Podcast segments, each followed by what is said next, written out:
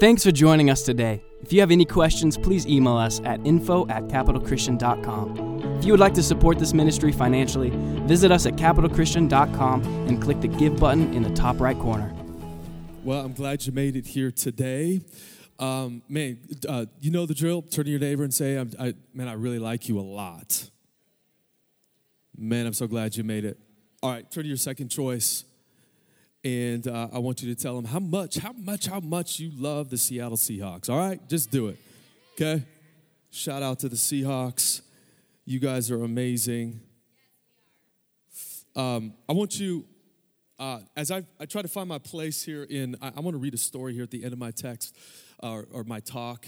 Um, could you take uh, one minute and I want you to, uh, don't go around uh, like if you're over there, I don't want you to like come over here, but I want you to take just a few minutes and just get to know like three people in front of you, three people in back of you. Actually, we're not going to take three minutes, okay? Did I say three minutes? I don't know. We're going to take 45 seconds, all right? So on the count of three, we're going to do this, all right? One, two, three. All right, just introduce yourself, man. Tell them, man, you're great.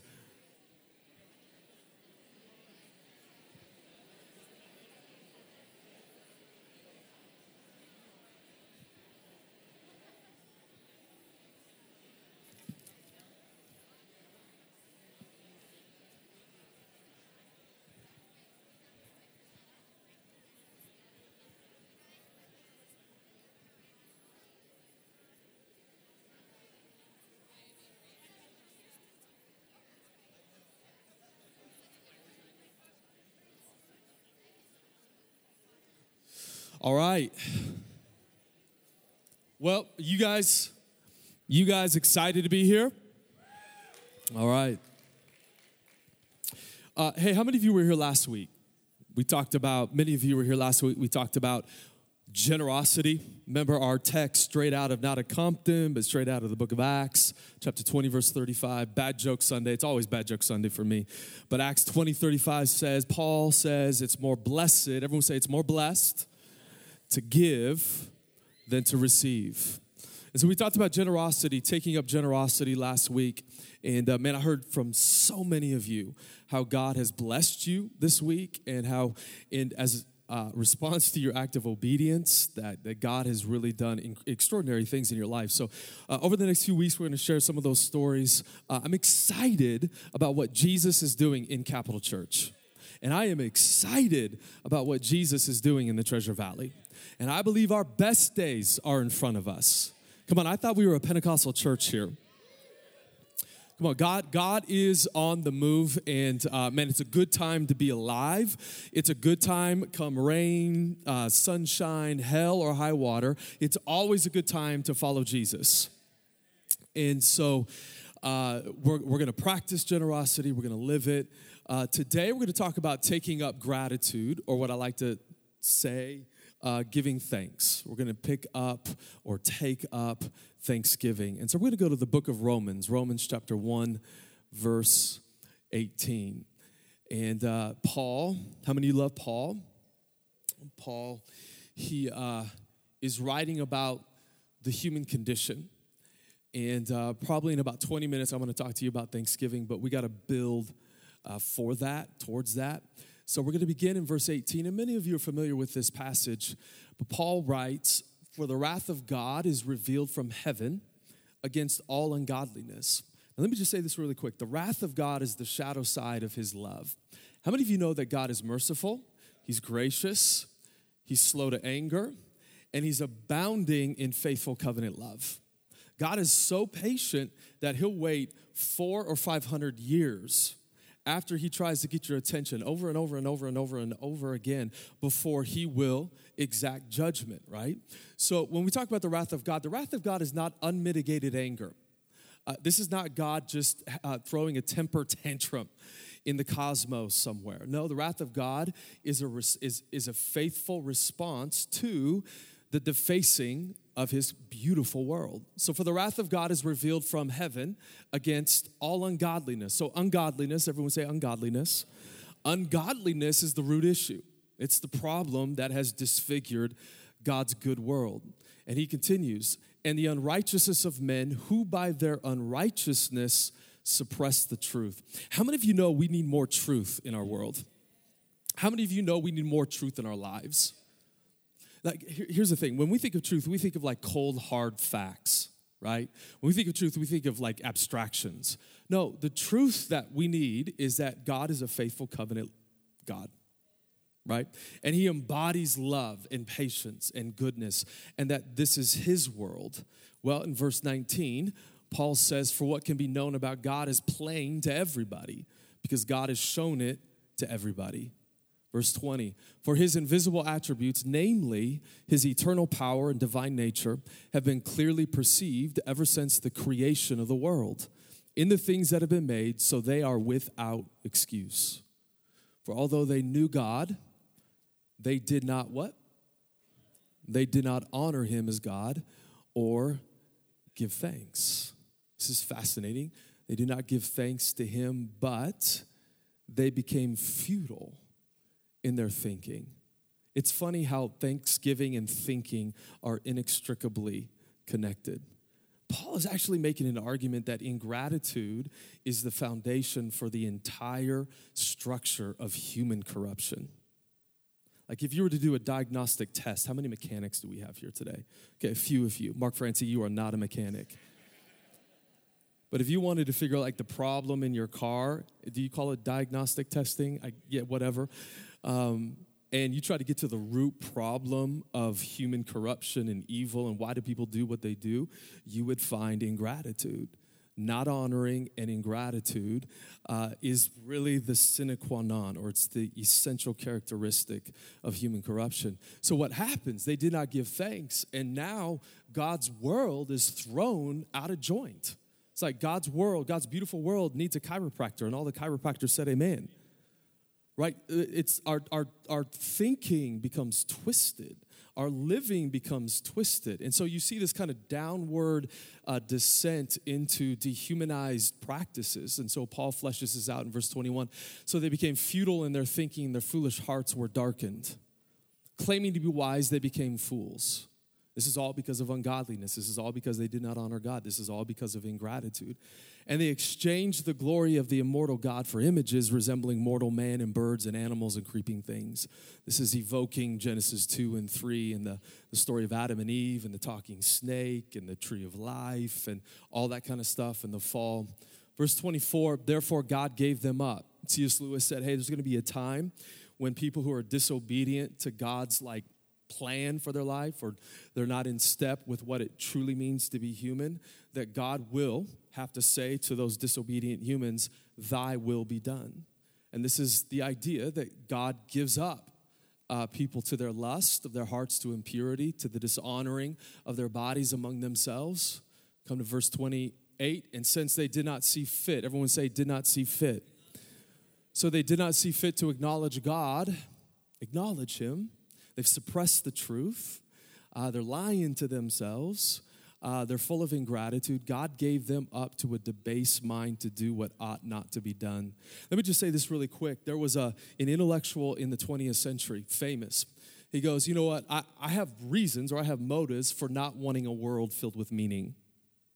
And he goes, The reasons why, and it's not just purely metaphysical, He's a philosopher. I'm not just trying to build a case against God uh, because I just believe purely on metaphysical grounds. There is no reason to believe in God. He goes, No, I have a motive for a world without meaning because I want to do, I need valid proof that I can do whatever I please. Here we have in microcosm really the human heart corrupted uh, by suppressing the truth and ungodliness. Verse uh, 29, they were all filled with all manner of unrighteousness. So, Paul lists off all these um, deformative practices uh, that no one has ever experienced in this room, okay? Uh, evil, covetousness, malice. They're full of envy, murder, strife, deceit, maliciousness. They are gossips, slanderers, haters of God, insolent, haughty, bo- boastful, inventors of evil, disobedient to parents, foolish, faithless, heartless, ruthless. Though they know God's decree, that those who practice such things deserve to die, they not only do them, but give approval to those who practice them. Wow, that's a little dark, uh, but I love, I love Paul because he's honest. Can we be honest in church? Uh, I, I want to go quickly to Romans chapter 12. You don't have to turn there, verse 1. Here we have the solution to the, the problem of human corruption. Uh, it's obviously through the achievements of Jesus that we can even uh, start talking about Romans 12, and we'll talk about that here in a little bit if you give me four hours today. You give me four hours, all right. Uh, Paul writes in verse 1 I appeal to you, therefore. Again, he's linking uh, this text with what we just read in Romans chapter 1.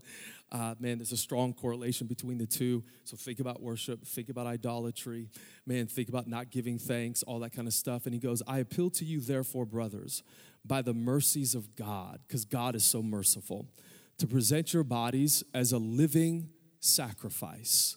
Man, modern Western people are really, man, we feel uncomfortable with sacrifice. Uh, but Paul and the early Christians, they understood this is not a sacrifice that's going to kill you. This is a living sacrifice that's going to bring life, right? Holy and acceptable to God. So Paul's talking about worship. Which is your spiritual worship? So we have this interesting sequence. Before Paul talks about uh, a transformed life, before Paul talks about truly being human, he begins with getting your worship right. Then we come to verse 2. Do not be conformed to this world, but be transformed. Everyone say, be transformed. Be transformed by the renewal of your mind. How many of you want a transformed mind? Right? Um, Marcus Aurelius, about 1700 years ago, he said, A man's life, a woman's life, consists of what he or she thinks about every single day. And I agree with that, but I disagree with that. And I'll explain here pretty soon. But your thinking is inextricably connected to your living. Can, do, do you believe that? So, what you think about today is going to uh, influence and affect uh, how you live your life 10, 15, 20 years down the road. So, be transformed by the renewing of your mind, which all begins with worship, that by testing you may discern what is the will of God. How many of you want to know the will of God? Right? I'm so glad we're not just like, we're coming on a Sunday, we're whistling in the dark, we're like, okay, Jesus, I hope I can like figure you out today. You'll never be able to figure out Jesus, right? But God has you figured out. And when you practice the art of worship, uh, you open your heart to this nonconformity, right? You don't conform to the world, which leads to the transformation of your mind, which then opens your mind to what God stinking wants to do in your life. God is speaking to his people. Man, God loves you. God has a destiny for you. I don't even know why I said destiny. There was a song about 20 years ago that we used to sing all the time. I have a destiny I know I shall fulfill, right? We have a destiny. Thank you. I was hoping for a hand clap on that one. Like we have a future. Come on. And that future is inextricably tethered to the purpose of God. And God doesn't want you to walk around every single day in the dark, right? He wants to show you what uh, He wants to do, not just for you, but through you so that by testing, let me say it again, you may discern what is the will of God, what is good and acceptable and perfect. And everyone said, Amen. I want you to bow your heads, close your eyes. Father, I thank you for uh, being with us today. I thank you for your goodness. We love you, Jesus. Lord, there's no one, no one, no one, no one, no one like you. Lord, the next few minutes, I thank you for uh, helping me uh, bring your word with clarity and uh, Lord, we thank you for uh, your grace. In your name we pray. And everyone said, Amen. Amen. So the problem here, if I can just get into it, the problem Paul is talking about is not that you and I have like uh, a sin problem, right? We, we all know, we've been, if you've been in church for a long time, we all understand that we have, on one level, a problem with greed or with like bitterness or with anxiety. Maybe some of you are a Philadelphia Eagle fan. You need to repent of that today, right? Right. So what, what Paul is making a case that the problem with the human heart is not a sin problem. A, the, the, the sin that, that defaces the image of God in us is, is a symptom of something deeper. It's a symptom of something like that underlies it. Like my sister Rochelle, I love she love her. She's amazing. You've heard the story before. But at the age of five, six, uh, she was a kleptomaniac. So she would go into the store, and she would like she would jack like Bubblicious gum, like and who wouldn't, right? Bubblicious gum is, is Bubblicious. It's amazing. So she would steal gum and perfume. And some of you have heard the story before, but she was a kleptomaniac. God rescued her. She is, man, she's as holy as they come. God is good. Can I get an amen? But we usually think that the problem with the human heart is, man, addiction to pornography. That's not your problem.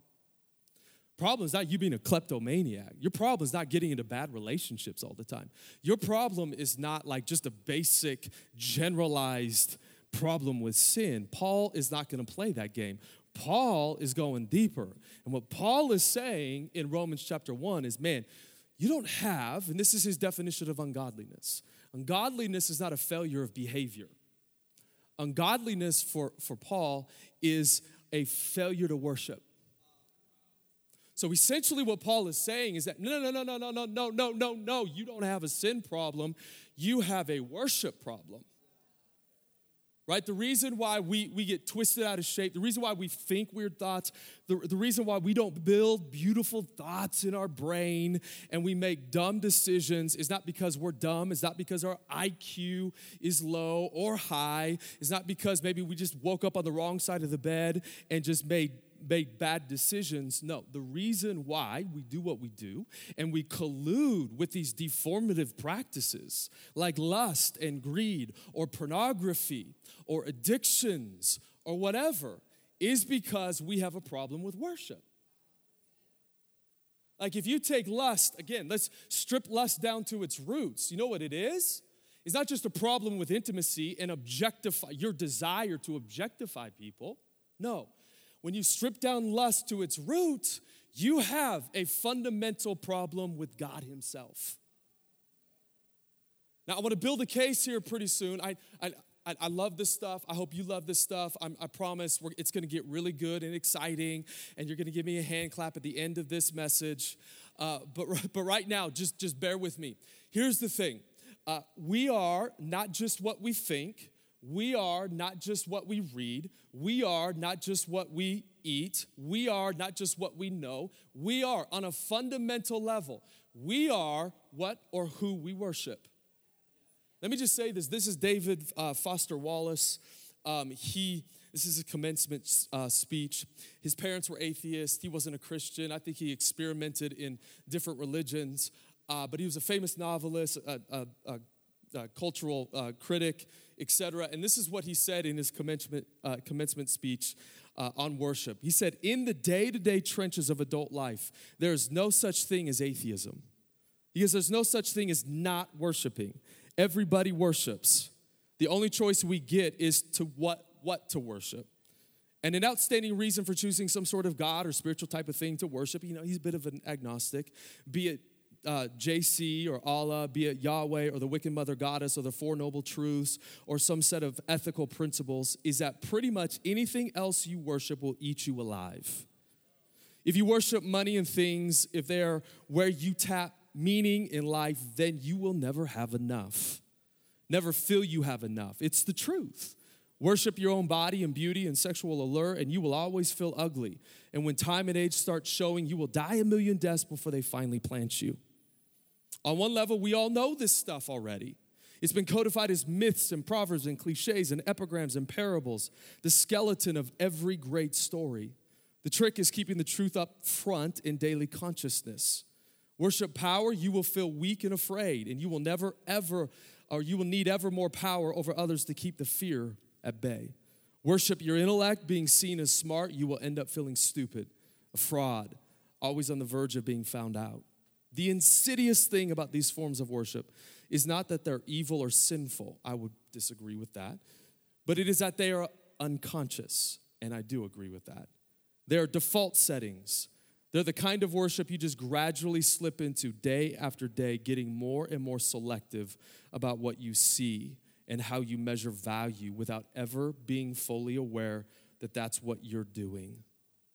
What he makes the case for is the inescapability of worship. The question, man, if you've been in church a long time, the question is never uh, whether you will worship, right? Unfortunately, many people reduce worship to like a Sunday morning worship experience.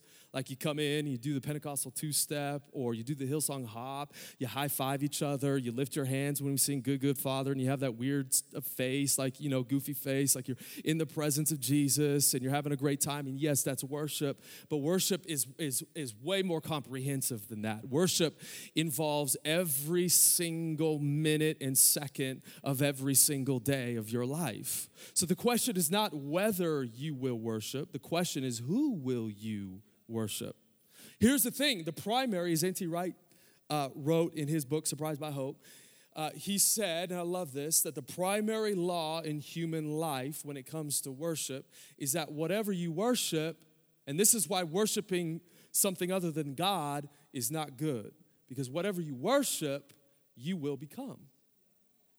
Remember, you, you are not just what you think, you are not just what you know, you are what you worship. So he goes, You become what you worship. And not, and not only do you become what you worship, you reflect what you worship back to the world. So let's say you worship sex. Sex is everything to you. Uh, what, you, what, what will happen is you will increasingly define yourself by your sexual experience, by sex itself. So you will treat everybody as a sexual object. Christopher Hitchens, a famous anti theist who did not want meaning in his life because he just simply wanted to do whatever he wanted to do, he said this never pass up an opportunity to be on TV and to have sex. That's our culture in microcosm. We worship at the altar of a sexual experience. And what happens is you start to define your life by that. You start treating people as sexual objects. You then start colluding, Paul will tell you, with death itself. So, Chris, are you saying sex is bad? No, God invented sex. Can I get an amen, church? He invented it, right? But if you abuse it, right, you, by, by abusing, you turn away from God and you, you choose to do whatever you want to do with sex that is to partner with death and decay and lifelessness itself. If you, if you choose to worship power, what do you do? You ultimately treat people as a means to an end. You throw out ethics. You, you no longer have an ethical mind. It's like you just treat people as, a, as competition. Right? Anybody can do it. Pastors probably are the worst at this. Uh, not me, but all the other pastors right? We're just like, well, we got to have the biggest service, so we got to compete with all the other churches, and and uh, because we're treating them uh, within the framework of power in competition. And to worship that is to be defined by that. And to be defined by that is to lose the image of God, is to slowly and surely cease to be human. If you worship money, we've talked about this before, you begin to treat everybody not as human beings, but as creditors and bankers begin to treat everybody like, man, uh, not, not like a human being, but you go in the grocery store and that person is just a grocery clerk, right? Just transactions, exchange, money, money, money, money. Come on, money, money, money, money. Everything is commodified in your life, and you begin to worship that. Your life begins to be defined by that, and then people are just simply tools. Talked about this before. Uh, how many of you love to go to Starbucks? I love Starbucks. Uh, every morning I wake up at 5:30 because I need some triple espresso in my body just to wake up. So I'll go to Starbucks. I'll get a plastic cup. They actually give it to me, right? They put the coffee in. They give it to me, and uh, I drink it. And then when I'm done with it, I discard it, right? The Starbucks, the Starbucks cup means nothing to me. It's an object, it's a thing. You see, when you worship money, when you worship sex, when you worship power, that's what you treat, or that's how you treat people, like a thing. Right? You just you just discard. Hey, I'm just going to enter in this relationship, uh, and if you stop, you know, doing what I I like, or if you're not like following like my protocol, then I'm just going to discard you. So what happens when you worship anything other than God? Paul is saying is, or Paul's saying is that you're colluding with death itself. So we're not just thinking things, right?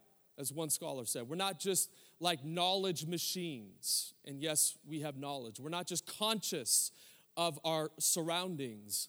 We're not just aware of what's going on. When it comes down to it, you as a human, if you're a human and not a Sasquatch or an alien here today, but if you're a human, right? And you're sucking oxygen in your lungs, you were created to worship. You were created to worship. This is why, when in John's gospel, the very first words that Jesus uses, he looks to two of John's disciples, and they come to Jesus, and Jesus just looks at him and says, What do you want? First words, what do you want? That's what I love Jesus. Jesus is basically saying, Hey, reason why I'm asking that question is because you are what you want. You are what you desire. You are what you, in, in, in another way, worship. You are what you desire, long for, and worship. And worship will shape how you think and how you feel and how you live your life. So, how many of you know we need to get our worship right? Have to get our worship right.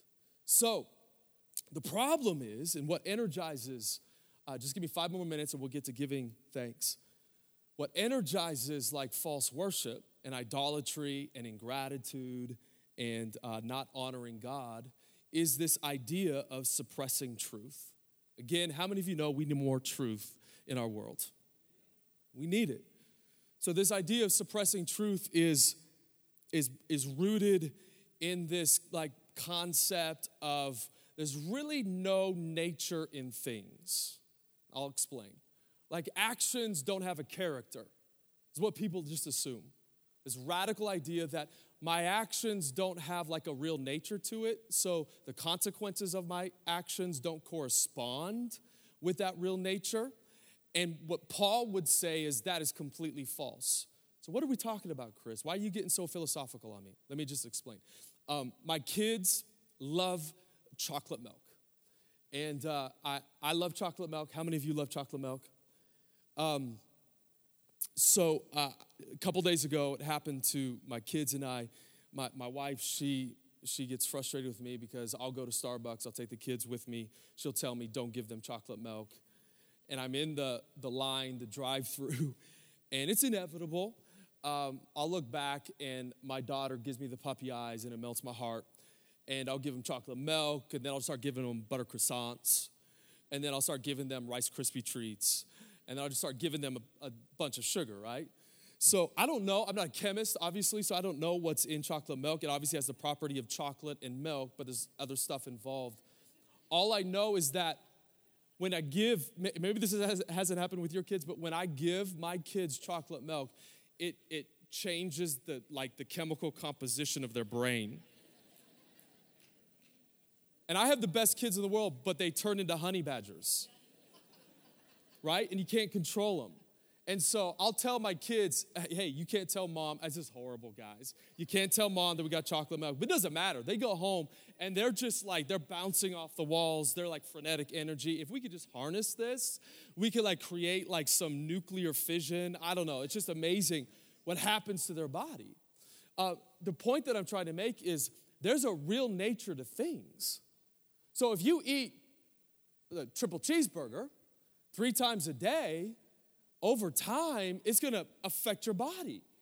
It's gonna affect your mind. You could try to convince yourself that that chocolate milk or that triple cheeseburger isn't gonna affect you, but it will because there's a real nature in things. God has designed this world as such that when you act or when you do something, because that something has a character to it, the consequences correspond to that. So if you act on lust, because lust is rooted in death, what are you gonna get? You ain't gonna get life, you're gonna get death. You act on anxiety and bitterness. What's that gonna lead? Is it gonna lead to life? No, no, no, no, no. It's only going to lead to death. One, one scholar said in the 19th century, Bishop Butler, he goes, The most dangerous illusion is that the consequences of my actions shall be as I please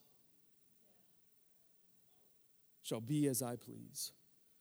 So, what energizes uh, ungodliness? What, what energizes false worship or idolatry? Well, it's this desire to make truth untrue. And when you can make truth untrue, when you can convince yourself that, God, I'm gonna do it my own way, I'm gonna be in any old relationship that I want. I'm gonna, I'm gonna have sex with anybody that I wanna have sex with. Can we talk honest in church? I'm gonna do whatever I want with my money. I'm gonna do whatever I want with the influence and the status that you've given me. Now, you can convince yourself that that will lead into fulfillment, but because this world has boundaries, because this world is not our world, but it's God's world, and there's a true character and nature to every action, you can make truth untrue, but truth will always prevail. So, why are we talking about this, Chris? Because this is leading us now to giving thanks. Over the next five, ten minutes, I want to talk about taking up Thanksgiving. Not the holiday, even though I love the holiday and the stretchy pants. Can I get an amen? We want to take up giving thanks. So, what's giving thanks? Giving thanks, actually, or thanks, comes from a Latin word meaning to know. Comes from a, like an old, uh, um, I think, Middle English word, which means knowledge or thoughts. Thanksgiving, when we practice the art of taking up thanksgiving with our words and with our deed, you know what we're doing? We're engaging with truth. It's funny, over the last few weeks, I've been reading a lot of different articles on like gratitude studies and uh, reading articles that are like part of the therapeutic movement and some good articles, not, not so good articles. But it's interesting, there's this idea that, man, gratitude is about like finding all the blessings or identifying all the blessings in your life. And as you identify those blessings, that will create like, like a psychological mood in you. And I, I do believe when you give thanks and when you practice an attitude of gratitude, uh, it's going to change uh, your mood. It's going to change how you think. But we don't give thanks simply to manipulate how we feel. The reason why we give thanks, and this is what I want us to take up, is because giving thanks is, is all about worship. It's all about engaging with God's truth. It's essentially, it's, it's reminding me, because I, can, I can't feel my way into God's truth. Have you ever tried to feel your way into God's truth? Have you ever tried to like make yourself do something different and found that to be difficult? I've shared this story so many times before, but um, about four years ago, I had a fetish with maple bars. Love maple bars. And I remember I made a decision. It was after second service. I was so disgusted with myself because I was just I was eating those things all the time. And so I made a decision after a second service to uh, stop eating maple bars. And so that next day on Monday, for six hours, it was glorious. I was thinking about not eating bars, uh, maple bars.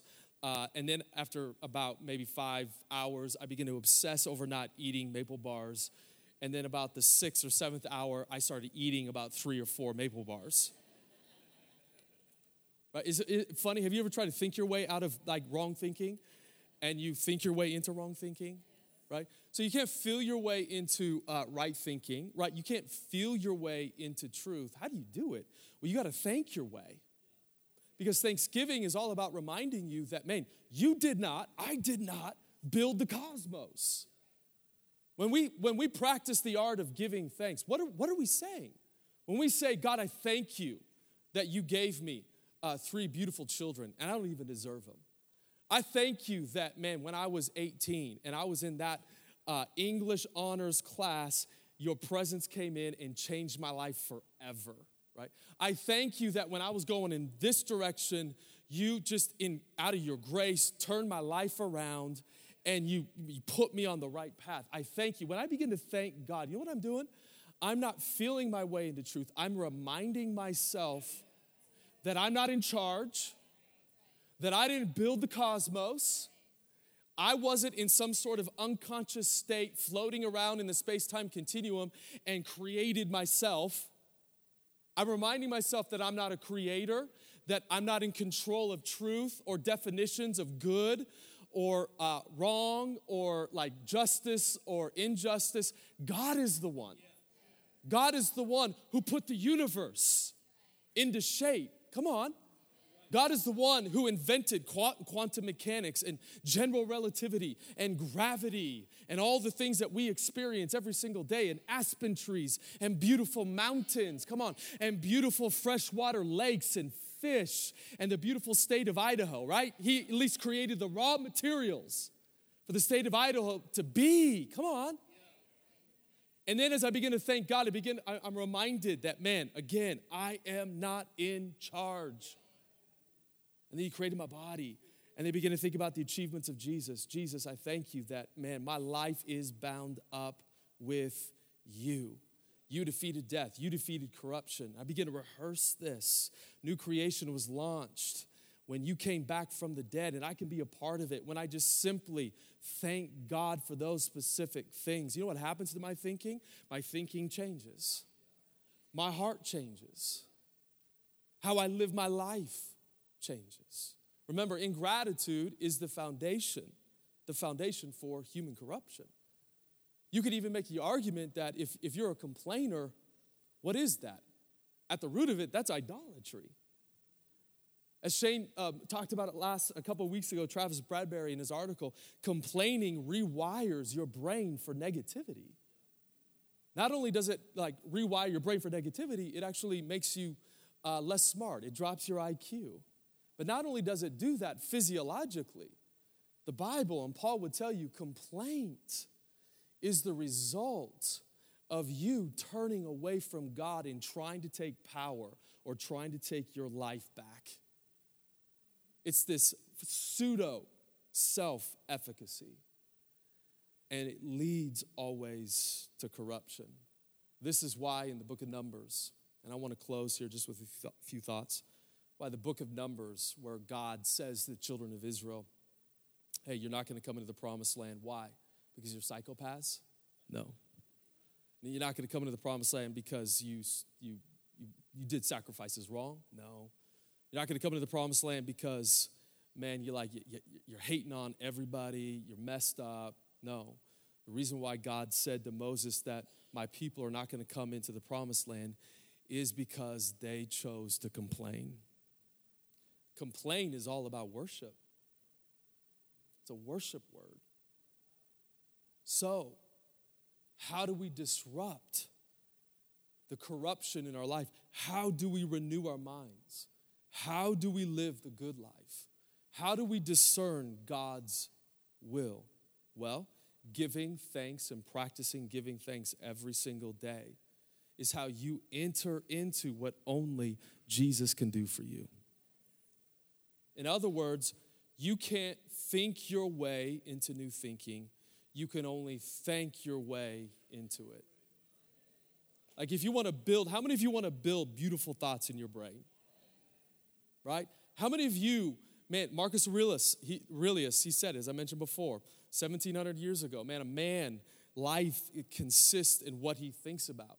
If you want your thinking straight, if you want to think straight about God, your life, your work, your kids, if you want to hear God speak, it all starts with practicing the art of giving thanks. Thanksgiving, in other words, is acknowledging that God is in charge. It's acknowledging that um, you're not in charge. You don't own your body. You don't own your kids. You don't own your money. Man, you don't own anything. Thanksgiving reminds you that you are a steward. And that God's blessing is always designed to flow through you. Now, let me just say this really quick, and I want to pray for you guys. Thanksgiving and practicing the art of Thanksgiving um, requires a tremendous amount of humility. If you're a complainer, you're a very arrogant person. Why, Chris? Well, because Thanksgiving is worship. It Thanksgiving requires you to acknowledge that, okay, this is me and this isn't my world. It actually it leads you, and this is which is so incredible about practicing the art of thanksgiving, it leads you into uh, this blessed, as C.S. Lewis said it, this blessed self forgetfulness where you lose sight of yourself. You stop obsessing about what's going on in your life or your psychological state and you, you turn away from yourself. Hey, humility is not thinking less of yourself. Can I get an amen to that? It's learning to, to turn away from yourself. It's, it's reminding yourself of the truth of Scripture and His goodness, the goodness of God. And it's, it's training. Thanksgiving is training how to think and how to rearrange your priorities and your aims and your habits and your practices. This is why Thanksgiving is the most disruptive thing you can do every single day. How do you want to change the world? Well, you got to change yourself. How do you change yourself? Practice Thanksgiving. And when you practice this art of taking up giving thanks, it opens up your life to Jesus, His goodness, His righteousness. He puts your life back together. This is why the poet in Psalm 100 said, Come into his presence with thanksgiving. Come on. Come into his presence with thanksgiving and into his courts with praise. Why? Because he's God. I love this. He's God and I'm not. He's the good shepherd, I'm not. He loves me and his faithful covenant love will remain forever. Come rain or high water, whatever, sunshine, hell, God's love will remain. God's love is present every single minute of the day. Every day.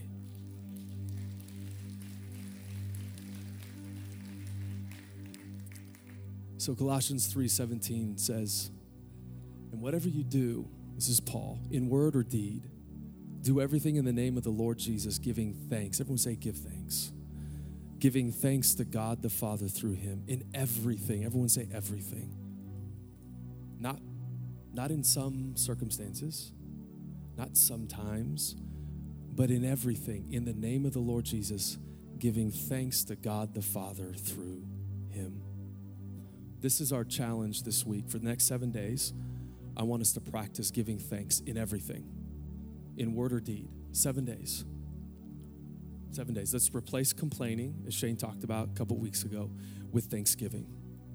And I believe as we practice thanksgiving, it's going to remind us of truth. Isn't it funny how we forget things? It's amazing how I forget how, well, oh yeah, God, you said that yesterday. I completely forgot about that. Okay, when you give God thanks, you just, it's, just, it's amazing what God does to you. We thank our way, we don't think our way into new thinking and new living. Can I get an amen?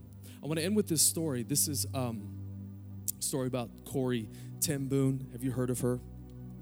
She's uh, an amazing woman, and uh, she writes in her her book.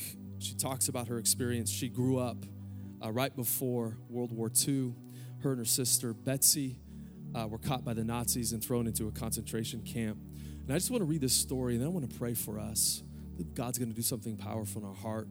I think God's going to bring healing to our minds. I think God's going to bring restoration to our man, man, our soul. How many of you want that today?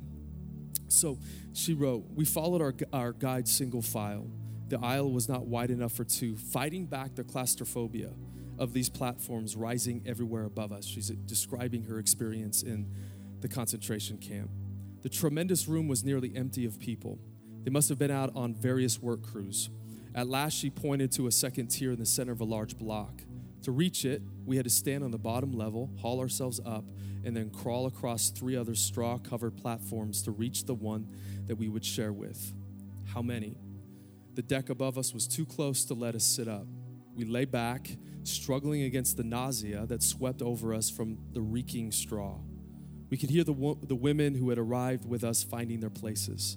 Suddenly, I sat up, striking my head on the cross above, something had pinched my leg. Fleas, I cried.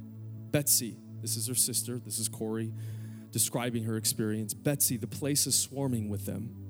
We scrambled across the, inter, the intervening platforms, heads low to avoid another bump, dropped down to the aisle, and edged our way to a patch of light. Here and then here another one, I wailed, Betsie, how can we live in such a place? Show us, show us how. It was said so matter of factly, it took me a second to realize she was praying, praying. More and more, the distinction between prayer and the rest of life seemed to be vanishing for Betsie. Corrie, she said excitedly, he's given us the answer. before we ask, as he always does, in, the, in this Bible, in the Bible the morning, this morning, where was it? Read that part again. I glanced down the long, dim aisle to make sure no guard was in sight, then drew the Bible from its pouch. It was in First Thessalonians. We are on our third complete reading of the New Testament since lead, leaving another concentration camp.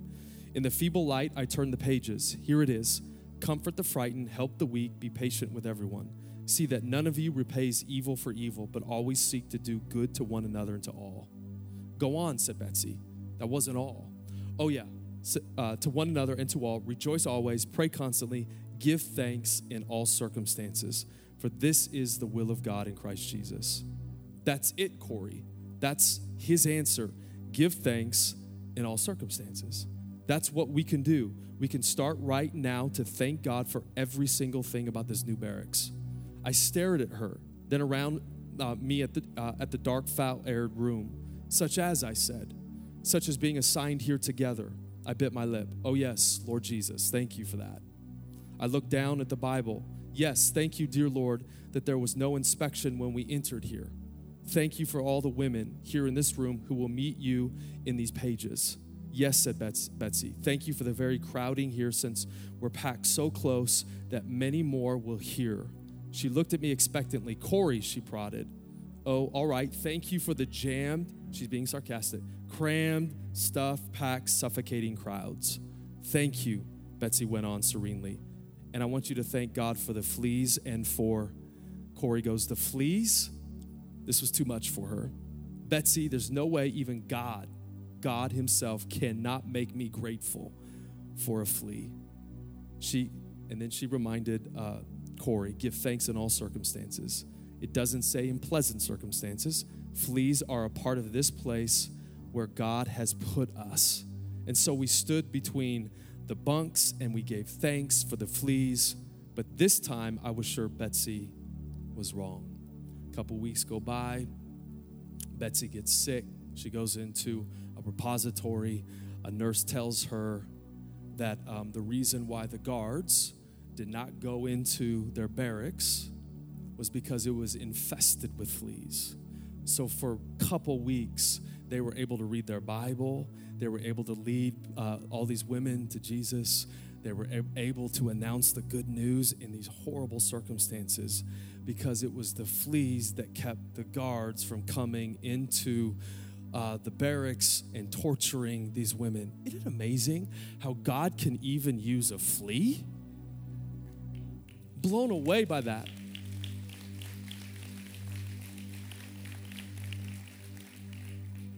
And this is what I want us to practice this week. I remember I preached some of this at a church and at the end there were college students that were answering. It was like a q&a and i remember a girl came up to me and said hey uh, chris I, I love this concept of thinking your way into new thinking but i just don't think i can. I don't know if I, my friend can. My friend's battling cancer.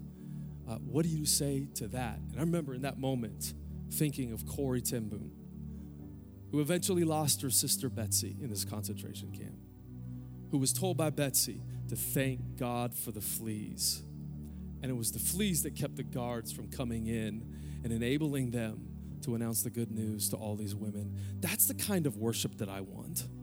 I'm not sure Thanksgiving like made them always feel great. I am sure that Thanksgiving set their mind and their hearts right. And I want a, I want a right mind. I want a right heart. So no matter what I go through this week, no matter what we go through this week, let's take up giving thanks. Amen. I want you to bow your heads, close your eyes. Thank you, Jesus.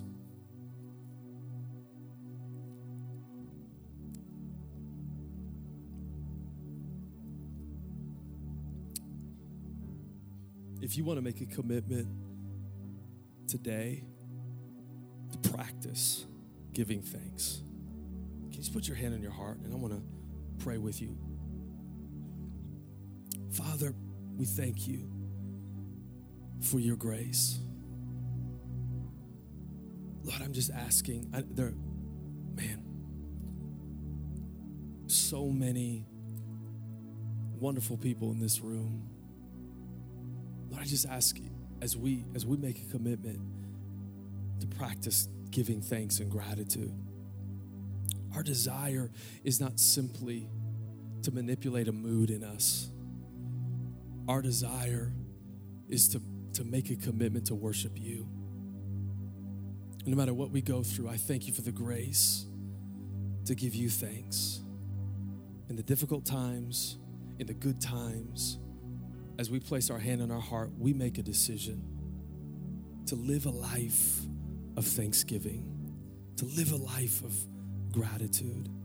And I just thank you as our eyes are closed and as we close this part of the service. God, as we as we practice thanking you, there's some people in this room that they need you. Some people that are going through difficult circumstances. They've come today struggling, wanting answers, not having clarity. Lord, I thank you in this in this atmosphere of thanksgiving. You would come and bring assurance to their heart and their soul that you have not left them, that you're a good God, that you're faithful, and that you would flood our hearts with your love this morning, this afternoon. And Lord, set into motion this week just a, a whole new way as we make a commitment to thanking you, a whole new way of thinking and living in Jesus' name. I thank you for your sweet presence. We bless you in Jesus' name. Thanks for listening to this week's message from Capital Christian. We hope you will stay connected by following us online. To find out more information, visit us at capitalchristian.com.